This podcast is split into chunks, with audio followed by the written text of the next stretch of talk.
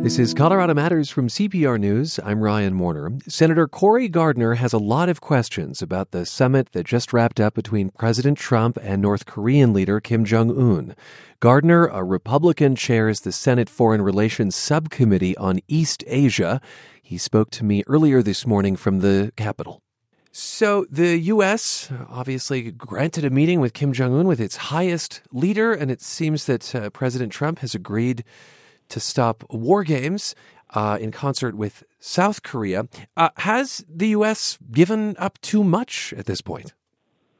Well, I, I, think we have a very thin agreement and some statements made at a press conference by uh, President Trump that need to be clarified, and I hope that clarification comes soon. I have supported the continued maximum pressure application, both economically and diplomatically, on the North Korean regime. Uh, there's some confusion about what he meant by war games exercises. Uh, he also talked about continued progress and good faith efforts being made to denuclearize. We have read in, in public uh, reports that U.S. Forces Korea has not received such an order uh, from Pacific Command. So uh, that's an area that needs to be uh, clarified. Uh, I think we have to continue our efforts, both militarily, to work with our South Korean partners as well as economic and diplomatic isolation to pursue maximum pressure. I think that's very important that we continue to do so. It seems the War Games agreement, if there is one, caught the South Koreans by surprise as well. Sounds like it caught you by surprise? Well, look, I think it needs to be clarified. I think there was a press conference, uh, conversations that we were not a part of uh, privately between the president and Kim Jong Un. We just don't know exactly what he means by that. The good news out of the summit, I think cautious optimism was warranted. Uh, it sounds like denuclearization is there, but you know we've got to continue pressure. I'd like to see that pressure continue on military exercises as well. Let me ask you if you think North Korea's humanitarian record, which is pretty abysmal, ought to be part of these discussions as well. North Korea has one of the most abysmal, as you mentioned, uh, human rights records uh, any country in the world. There's a lot of bad actors out there, and North Korea is at the top of this list. Today, I'll be meeting with defectors from North Korea. Once again, human rights victims in my office today. I continue to engage with uh, victims of the, the Kim family's uh, regimes over the various decades and how poorly uh, they were treated, tortured, uh, and uh, dealt with. There's still 200,000 men, women, and children in political gulags in North Korea. This should be a part of these conversations. North Korea will never be welcomed. Uh, nor should they ever be welcomed to the community of global nations as long as they fail to treat their people with dignity and respect that international law requires. Have you heard enough about human rights from this administration in these negotiations? You know, I think uh, the strategic patience uh, doctrine of the last eight years ignored uh, North Korea's bad behavior on both the nuclear weapons program as well as human rights violations. I'd like to see more being done uh, on every front, uh, under the Trump administration, under the Obama administration, about uh, human rights violations. That's why I've introduced legislation on uh, Asia that would include North Korean human rights violations uh, to require mandatory sanctions on North Korean human rights violators. That's why I continue to press other countries around the globe to expel the restaurant workers that North Korea is using to gain wages that are sent back to uh, North Korea to prop up the regime. That's why I continue to press China and others to stop the slave labor programs that they basically have uh, that are propping up the North Korean regime. But it's something that needs to be a part of this discussion. But I think it's also important to recognize that uh, now that we've had this first initial meeting, uh, the fact that denuclearization remains on the table uh, is is a hopeful sign. Let me return to my first question. Has the U.S. given up too much? You know, again, we we don't know out of this thin agreement. I think that's the challenge. The United States shouldn't give up anything until we get those uh, concrete, verifiable steps toward denuclearization. We have one minute left. You are co-sponsoring legislation in the Senate with Elizabeth Warren of Massachusetts that basically says, "Hey, federal government, if a state has legalized marijuana, get off their back." Do you have uh, confidence that it would find support in the House? You know, it's got a great bipartisan coalition of supporters in the House, as it does in the Senate. Uh, if you look at the the makeup of the co-sponsors, you've got people like Ken Buck from Colorado, uh, who's on the legislation. You've got people like Matt Gaetz, who's a prominent Freedom Caucus member. You also have leading uh, liberal lions like Earl Blumenauer on the legislation. So uh, this has a, a strong cross section of people. Uh, David Joyce, the primary sponsor over there, is an Ohio Republican, a middle of the road Republican, so to speak, uh, who's interested in this. So you have a, a spectrum of Democrats, Republicans across the board, the House and Senate, who are on this legislation, and I think will, uh, with, with the president's support now, make this something that uh, can be enacted into law. Senator, thanks for making the time. Thanks for having me. Republican Senator Cory Gardner of Colorado speaking with me this morning. He sits on the Senate Foreign Relations Committee.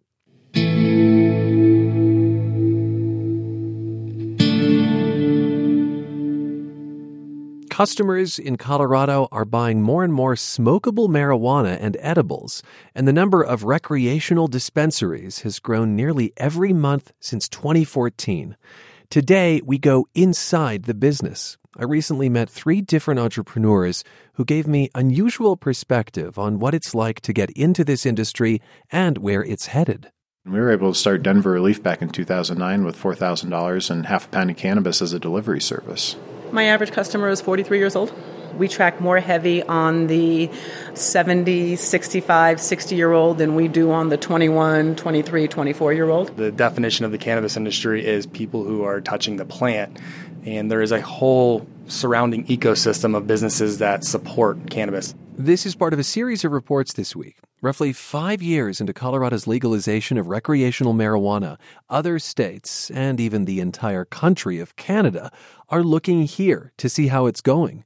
So, we're talking to Coloradans on the front lines of cannabis the customers, law enforcement, and today, business.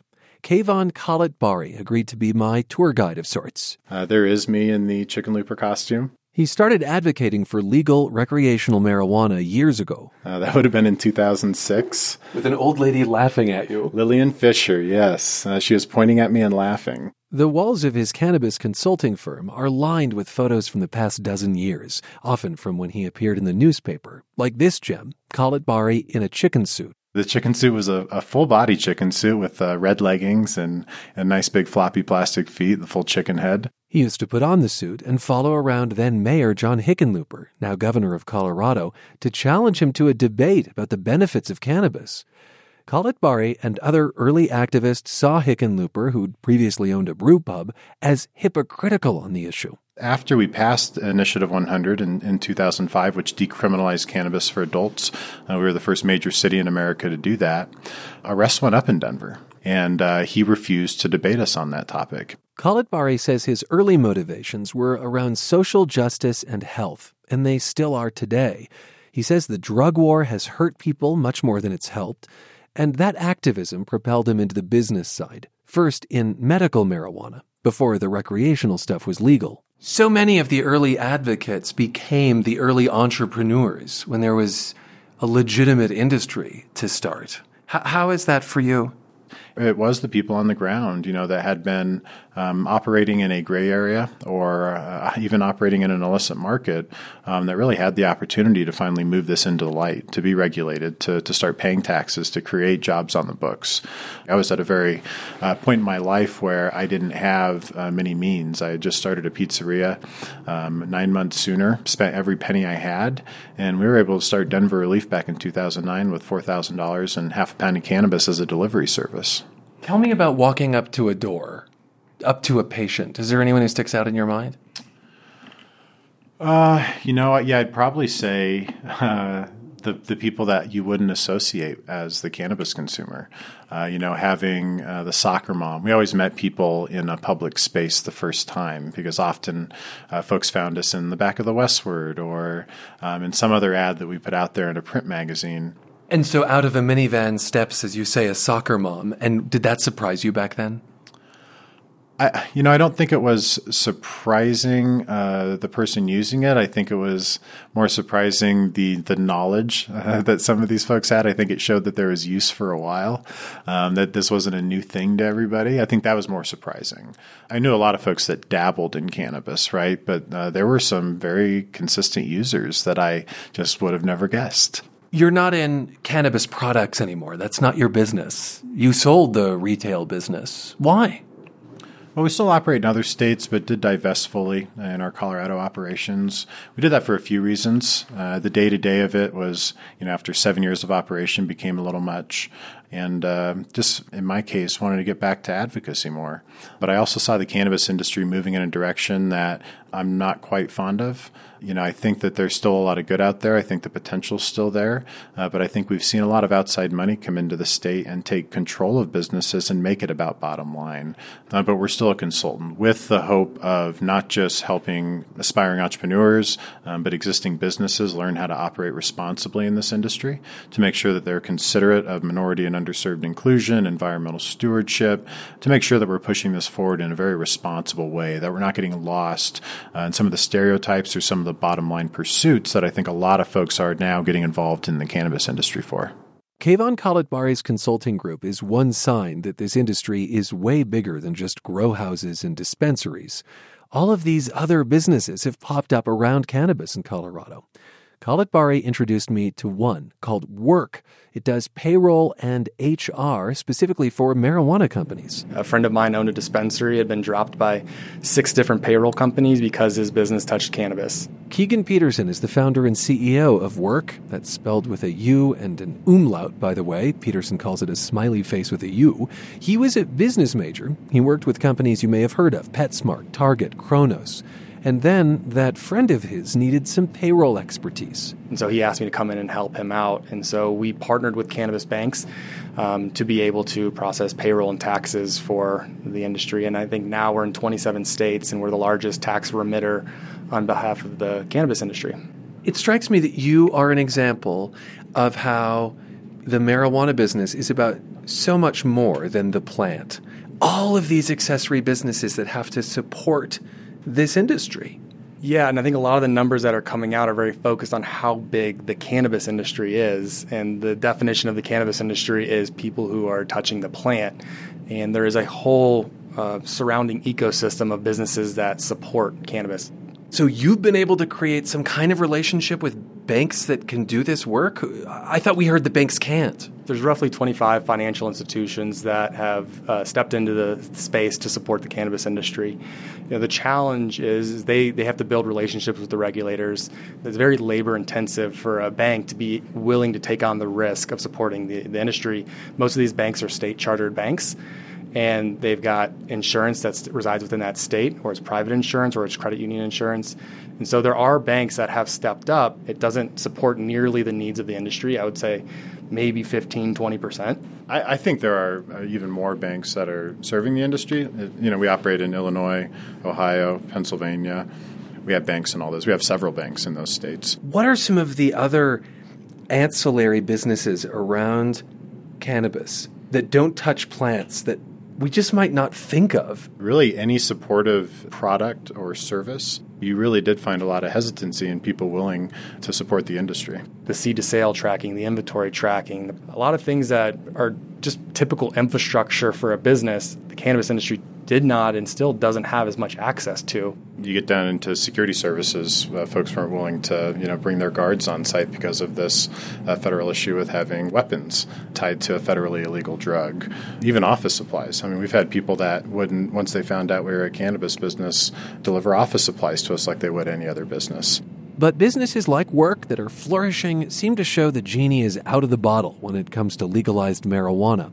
Yet Governor John Hickenlooper doesn't foreclose on the possibility of trying to shoo it back in, as he told CNN. If the data was coming back and we saw spikes in violent crime, we saw spikes in overall crime, uh, there'd be a lot of people looking for that bottle, right? And, and figuring out how we get the genie back in. And yet, the thought of all these jobs, all these companies closing is hard to imagine, especially as more Republicans and Democrats, even in Congress, show support for marijuana. But beyond politics or federal law, the bigger threat to these businesses might just be competition from bigger fish. It seems like this business Würk has thrived on the idea that the big players in payroll have had no interest in getting involved with cannabis. Are there ways in which that's starting to change for some of these ancillary businesses? Yeah, you know, I think that bigger companies in general, as as there's more investment pouring into the cannabis industry, are becoming more comfortable in it. So, who are you seeing attracted that would have turned their back on you 10 years ago? Oh, I think uh, everybody. Um, I mean, when I, I, think about who we borrowed money from when we started Denver Relief, I probably borrowed from uh, 80 different sources the money that we needed to get Denver Relief up and running because no one would do it, and they were at incredibly high interest rates. But now you have people being competitive in lending. And you're actually starting to see some traditional uh, lending institutions uh, start to play in, in lending to the cannabis space. Things are changing right now, and, and people want to get in before this this goes completely legal, and then they miss their opportunity. So there's a big shift in capital um, coming into the industry from folks that were typically very conservative investors. I think one industry that's probably fueled this as, as much as any other is the tech industry.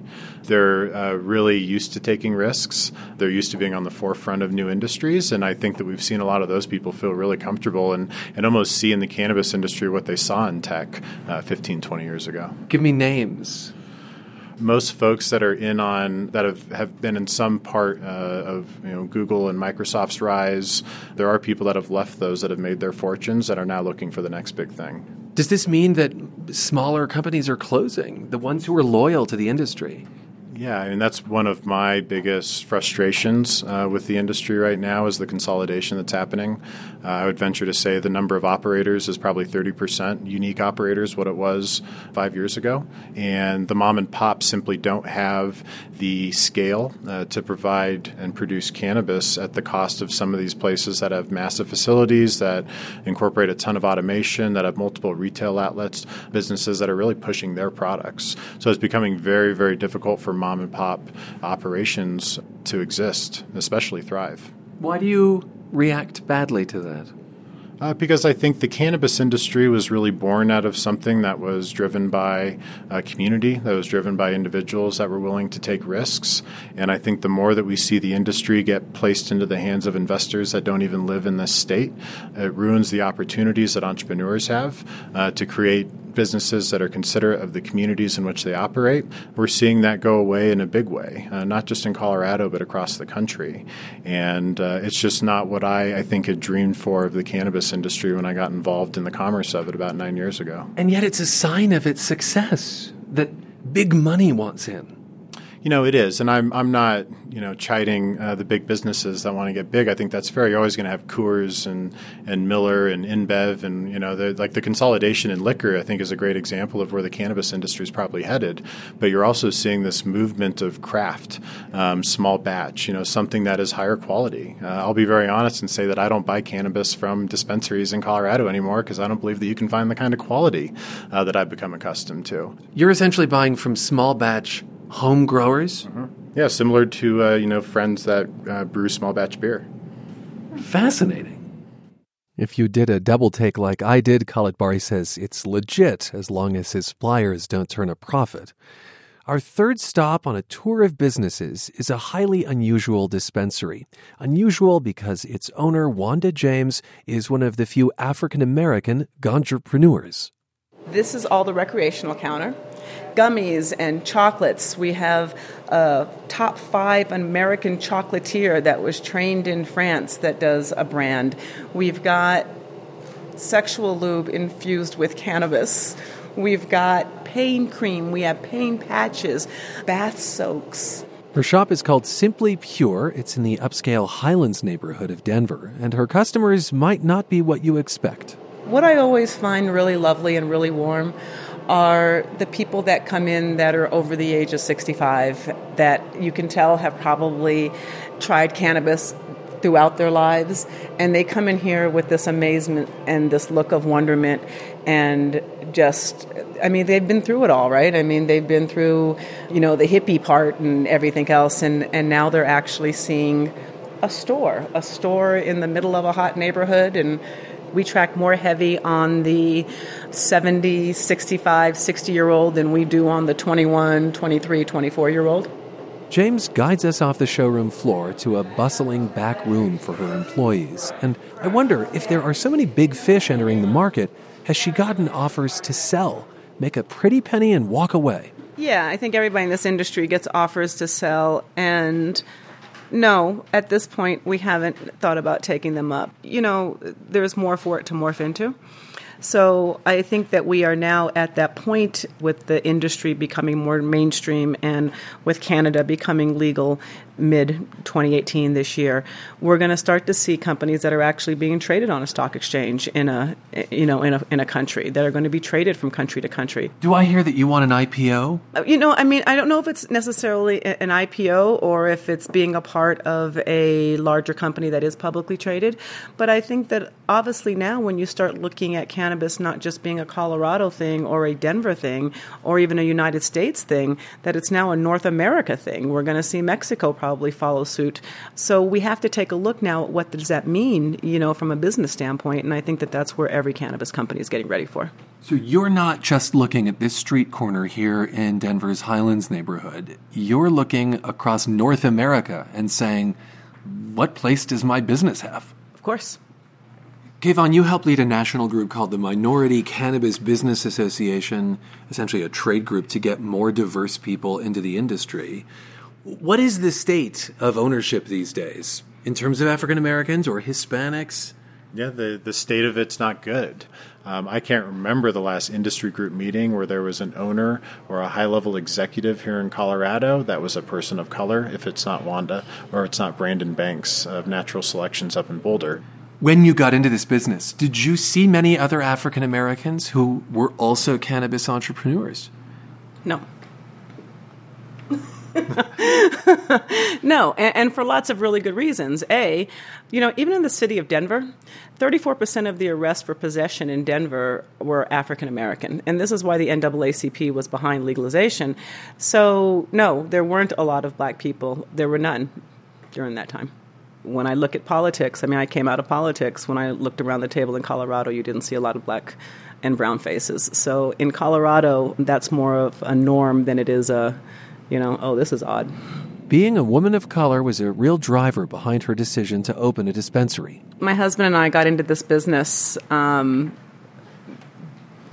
oddly because we knew they weren't going to be able to make criminals out of us. James says too many people of color were getting arrested for drug possession, including her own brother.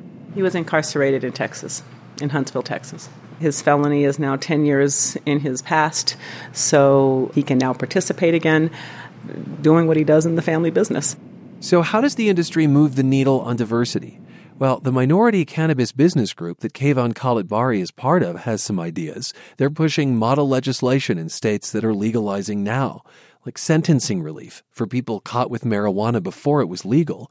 After all, blacks and Latinos disproportionately have pot on their records. And James and Khalatbari say there's more Denver and Colorado can do to level the playing field. In fact, they sound like a lot of business owners in any industry when they call for less regulation, like the fact that right now, Denver is not allowing any new dispensaries. If you want to own a dispensary in Denver, that means you have to buy one, and that costs millions. So it becomes even more prohibitive in a place like Colorado to see more minority ownership.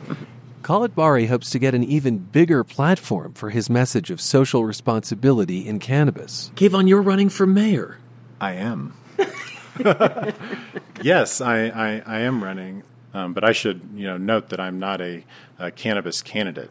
What do you want to fight for as mayor when it comes to minority opportunities in this industry, though? I mean, personally, I'd like to see a lot of these taxes that we're collecting go to these communities that have been most disenfranchised and impacted by the war on drugs. So, a man who once chased after Denver's mayor to dog him on marijuana policy now wants to be in charge. Are you prepared to be the guy who is chased by someone in a chicken suit as opposed to being the one wearing the chicken suit? You know, if, if I'm afraid to have uh, what I thought was a pretty easy conversation at the time, then I probably deserve to be chased around in a chicken suit. You bet. It's common for politicians to come from business, maybe just not this one. So that's our tour of cannabis companies, the cannabis space, as I now know insiders call it. Tomorrow, the customers. Who is propping up the marijuana industry? When I got here to Colorado, started using cannabis and I just started stripping away the medications one at a time. The first things to go were the opiate narcotics. So I'm Amanda Hitz and I teach Bend and Blaze yoga and cannabis enhanced yoga. Again, that's tomorrow. This is Colorado Matters from CPR News.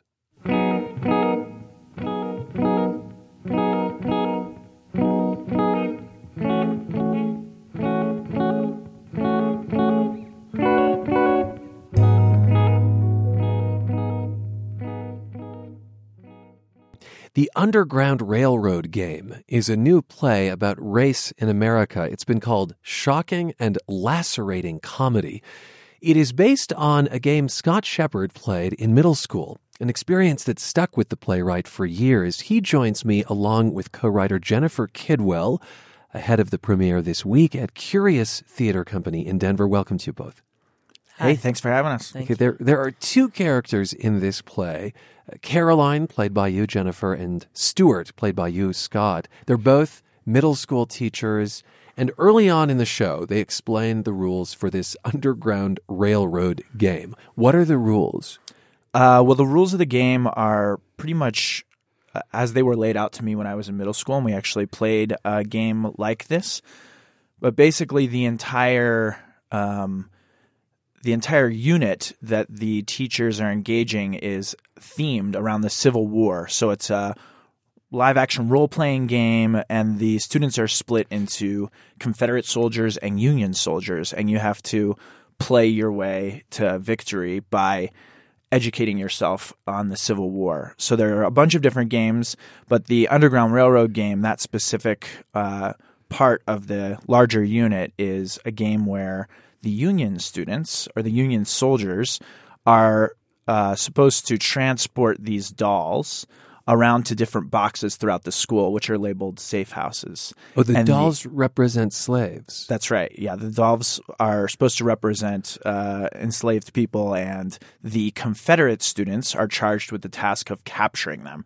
And so there are different points, and you uh, you accrue points by capturing slaves, quote unquote slaves, and then you are um, given points if you're able to successfully transport the dolls to different uh, boxes throughout the school. I can understand why this game that you played in middle school might have stuck with you. I'm going to ask you more about that in a moment, but my understanding is that you involve the audience in this game. Help me understand that. Uh, nobody's asked to come on stage, or uh, names are not exchanged, but um, we divide the audience into armies, and so uh, there's a f- whatever feelings can come up for an individual audience member depending on whichever army they're assigned happens. Um, you know, and Does, does anyone want to be in the Confederacy? Well, I, I think that that would depend on when we're where we're doing the show. I mean, in this part of the country too, it strikes me that the, the feelings are going to be quite different because, like, Colorado wasn't even a state, right? It wasn't a state yet. Uh, I'm going to have to Google that to find it. Well, let's, let's see. Uh, we're the Centennial State, so uh, 1776. 1876 is when we become a state. Yeah. So, Yeah. so here, in fact, like w- the feelings are going to be different than they are on the Yeah. East Coast. And I imagine if we were in a place uh, where folks uh, had very strong and nostalgic ties to the Confederacy, then they might be amped about Okay. that. So you- you're playing the middle school teachers on stage and involving the audience in this. And my goodness, Scott, what a game to have played as a young person.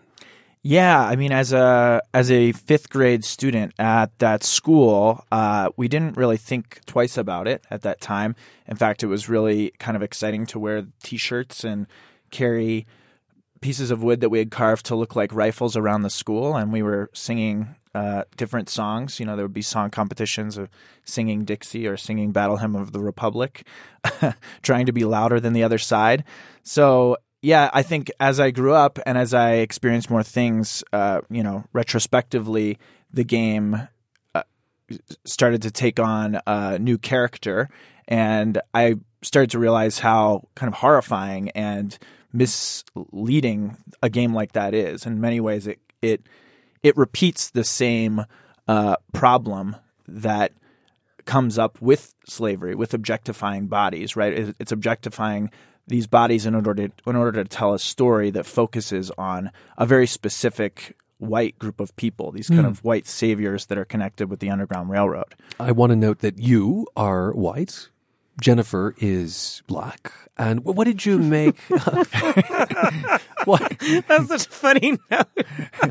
Well, it's radio, right? Like, Yeah, that's true. This is part of the discussion. But tell me why that makes you laugh before we carry that any further. It was so funny. I mean, I I think that that that move on your part is actually uh, I am going to assume, and correct me if I'm wrong, but what you're trying to do is is offer some context to people Yeah. about why the two of us might be uh, what might have made the show and what is involved in the show. And then it also strikes me that that context is is really tricky and difficult because you know to to say these these like colors and then associate them with with race like there's a breadth of of things about both of us that those things don't encapsulate so that's I, right. understand the impulse and I I think it's important but you know it's tricky There, right. There's so much more about you than uh, that racial label. I'll say that there are actually quite strict rules in journalism about when you identify the race of your subject. In this case, because it is Yes, so intimately connected with the story. burned in the past Yeah. yeah Uh, but because it's so intimately connected with the story, I, I I felt it important. And and I want to get your reaction, Jennifer, when you heard about Scott having played this game in middle school, and and what kind of fodder it was for a play. Um, well, I thought it was one of the most bizarre things I'd ever heard. I mean, I think it was really late, actually. A, group of us were hanging out, and I was just like, I remember laughing and just being like, that is crazy. I, like, I think I said that's the craziest thing I've ever heard, but that's that's not true. But it's definitely up there. Um, and like super troubling to think that you know in the middle of Pennsylvania, which is the state in which I now reside, um, in this small town, in this school where there's mostly uh, white school children, um, to think that this this system in history is being taught this way and then thinking like those are the people you know people coming out of that school are people we all have to deal with. And and that that is well intentioned or not you know blessed but that's a that's a wrong that pedagogy is wrong You're listening to Hurtful. Colorado Matters. I'm Ryan Warner. Hurtful, you say, and we're talking about the Underground Railroad game ahead of its premiere this week at Curious Theater Company. It is a new play about race in America, and uh, it is based on a game that playwright Scott Sheppard uh, was involved in when he was a kid in his middle school classroom. And as the play goes on, it becomes very clear that that your two characters, these two middle school teachers, have really different perspectives on slavery in America. What how, how do their views differ? Well, uh, it gets a little thorny actually because we really use those teachers as a jumping off place to explore things about the unconscious, and we end up playing kind of different characters beyond those two teachers. So, yeah, sometimes there are. Uh, I, I would say my character specifically has a very uh, has a kind of selfishness about his attempt to understand history and to understand social justice. A selfishness. Yeah. What do you mean? Um, I think in his attempt to be this uh, hero of the story, he ends up making troubling uh, occurrences about him and about his attempt to make things right and to help people and to save people. So there's a blindness, I think, from my character about his own attempt to put himself at the center of a story that he, Isn't doesn't really deserve about to him. be at. Exactly. Yeah. Interesting. How would you describe the difference in how these two characters perceive American slavery? Um, it's funny. The piece addresses the system of slavery, but actually isn't quite about slavery. Um, and I, it's really about the like how we narrativize, how we tell ourselves history. And so, at the center of the piece, um, uh, if you can imagine two triangles that are sort of stacked on each other with the points touching, I think that and that the where the points touch is the center of the piece. There's a moment in which our characters, who at this point are pretty close to ourselves, uh, have a disagreement, as Scott and I are want to do, about uh, the meaning of certain words. Actually, what's really funny, got to do a line through this because I can't remember the first part of your line, but it's something like moving history forward and something, something, something are not the same thing. Oh, um, uh, moving history forward. I have to do a line through too. Move, moving history forward, um, and uh, it's not keeping the past in the past. Line, line. Right. Oh, yeah, line. But, but yeah, keeping the past in the past. It's, uh, it's, it's something like that. there's this this moment that that really uh, so there there are these like kind of wild and very wide ranging ways that these these characters are at odds but this is sort of like the central point is is is this consideration that uh, the story that we have around history is not a shared story and that we can't privilege one story over the other. And so that in some ways, the impulse to make a game like this, and there are so many games, like I have a friend who's Jewish who's like one or two of his grandparents survived Auschwitz and he went to a camp in California that was a Jewish camp and played like a Nazi game. So this isn't this isn't restricted to Just that to story. this yeah no no mm. no no. I think ah. there's an impulse to to make these things fun. But in doing that like we're also th- then it becomes its own story. And so we can't universally like apply rules and expect everybody to be able to enter into those stories in the same way. And if we stop trying to privilege one over the other and stop trying to convince people that their feelings about history are wrong then perhaps we can do a little he- like all of us can heal a little bit and tell a, maybe a more common story. This is all really heavy stuff, and yet you've written the play, The Underground Railroad Game, as a comedy, Yeah. right? Like, What a dare. so you were saying that you you you don't like the idea that the game makes the the issue fun, and yet comedy, I would say, is is a more fun drama, perhaps than for a fun genre than drama. So yeah, I mean, but comedy isn't even a monolith. Like this is this is falling in satire. It's falling in a discipline called bouffon, in which um, there's hilarity and people might be laughing, but uh, it, it's also very pointed and and barbed. Um, so you just because you're laughing doesn't mean that you're not also in pain. It doesn't mean that you're not frustrated, and you know you use the same muscle group to laugh and cry. Huh. Uh, and it, it, it's, it's been that's so, beautiful. That's so beautiful. Uh, the, the play has been called "Shocking," Yeah. not for the faint of heart. Uh, in we- many ways the the comedy is uh, it's a comedy about comedy too it is about why you laugh when you laugh and how humor is connected to how you process things that are really truthful and hmm. really traumatizing and really hidden Yeah. Thank you for being with us. Thank you for having us. thank you and it Now was there's- making progress Thank you. for those dramaturgs keeping uh, track at home uh, making progress or moving history forward are not the same Moving thing. history forward and making progress are not the same. Not the same thing. I'm so glad we got the line in before We got the line in. Our stage managers hopefully are breathing a sigh of of relief. relief. Yes. you heard from Jennifer Kidwell and Scott Sheppard. They're the writers behind the award winning play Underground Railroad Game. It opens Thursday at Denver's Curious Theater and runs through July 1st. This is Colorado Matters from CPR News.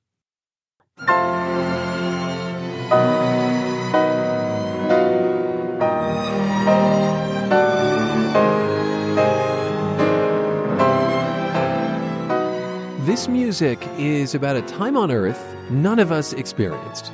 Composer David Ludwig was inspired by the period 250 million years ago, before people or dinosaurs, when there was one giant supercontinent, Pangaea. He sticks with the original Greek, calling it Pangaea. It premiered at the Bravo Vail Music Festival.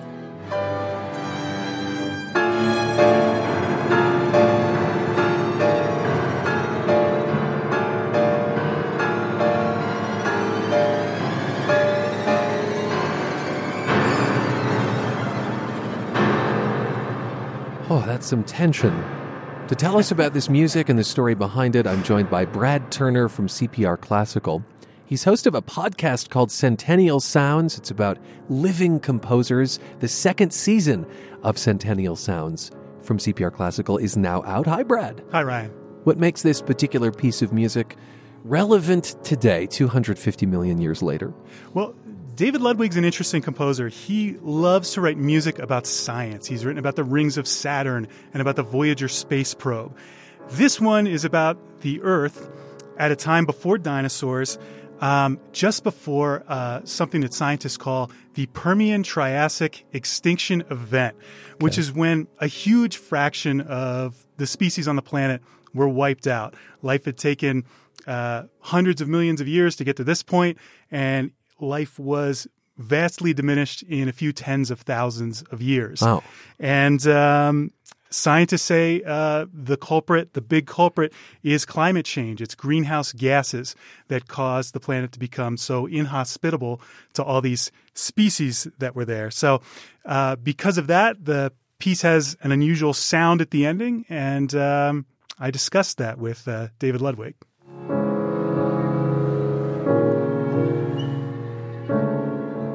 We're talking about prehistoric times, but this is also a commentary on what we face today. Yeah, it's a little autobiographical from the point of being a human. so, you know, most of my concertos end with a bang. Uh, this one definitely ends with a with a whimper. It kind of trails off, it vamps, it fades, um, it really into nothing, and it's just suddenly there's no sound at the end of it.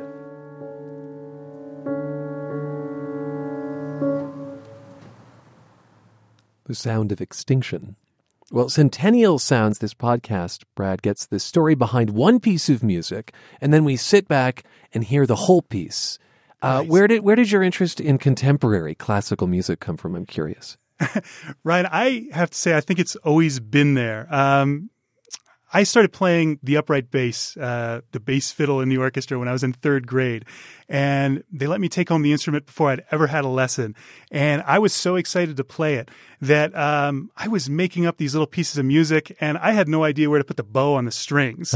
So I was playing on the wrong side of the bridge. Uh, it was this horrible squealing mess. And um, I took. Um, I took that piece of music back to my teacher when I had my first lesson, and she was mortified. but um, I've always liked uh, music that's a little different, that's a little challenging. Yeah, you were making avant-garde music back then. Is actually the point. That's right. Uh-huh. Yes, yes. And my parents were uh, very nice and supportive of it. And uh, that continued into college. I worked on some computer music where I was doing fun things with um, washes of white noise that were randomly generated by computers. So all kinds of stuff. You make a point to interview composers in this podcast where they work, uh, even though you can't really show us that space in a podcast. So uh, tell us about a, a place you visited and maybe what clue it gave you into the art.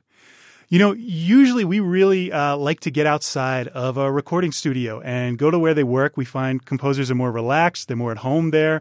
I'll go to their home studio, I'll go to a classroom where they teach. And I had a really good experience with the latest episode. I talked to a composer named Daniel Kellogg. He's a professor at CU. Okay. And his string quartet, his new string quartet, had just premiered at the Aspen Music Festival and school. And he said it was his favorite concert hall in the world because um, he had been a student at the Aspen Music Festival in school at the start of his career. I think he was still a teenager. And he heard this cycle of string quartets by Bela Bartok performed by excellent musicians. And it was like nothing he'd heard before. It was this eye opening moment, and it changed his life hearing this music. So, how beautiful to have come full circle. Right, right. And uh, I think that hearing that story and how powerful that moment was to him in that place helped understand his music a little better. Well, let's hear a bit from that latest episode featuring Daniel Kellogg. I came here in 1994 as a music student and got to hear my first ever Bartok cycle of string quartets with Emerson. He's talking about the Emerson String Quartet. Picture this young composer just out of high school hearing Bartok's unusual string quartets for the first time. And that was a musical memory which just still drives me to this day in, just pursuing writing and listening to concerts and making music. Seeing them do that from just a few feet away was extraordinary. This is Colorado Matters, and we're talking with Brad Turner, host of Centennial Sounds, the podcast from CPR Classical. Its second season just premiered, and I, I want to hear some music from an upcoming episode featuring a composer named Jessica Meyer. Uh, then you can tell us a bit about the backstory.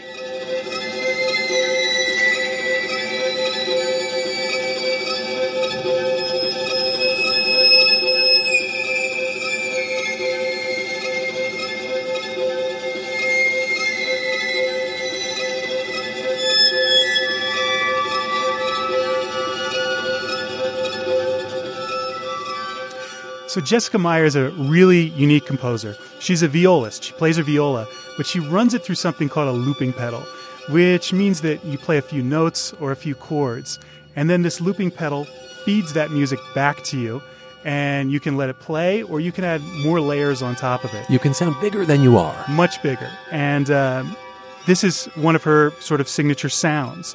Um, she was set to play a concert and debut a brand new piece at The Tank, this really unique venue in Rangely, Colorado that we've covered a few times. Yeah, it's an old like water tank, and it has amazing acoustics inside. Right, sounds like a cathedral uh, inside, and it's sort of out in the desert.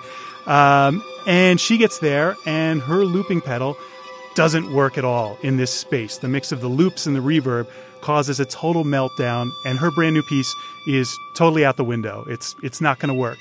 So, with a few hours, uh, the same day as the concert, she goes into the tank, reworks the music, writes something really sparse and beautiful, and she reached really deep. Her her father was suffering from an illness, and uh, there's a lot of sadness in this piece. There's a lot of um, grief. There's there's thoughts about love for a parent, and she just wrote this really powerful music about in it. just a few hours.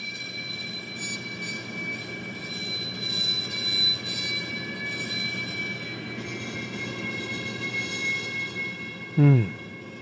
You can almost hear the crying in a way, the the wailing that might be associated with loss. Yes.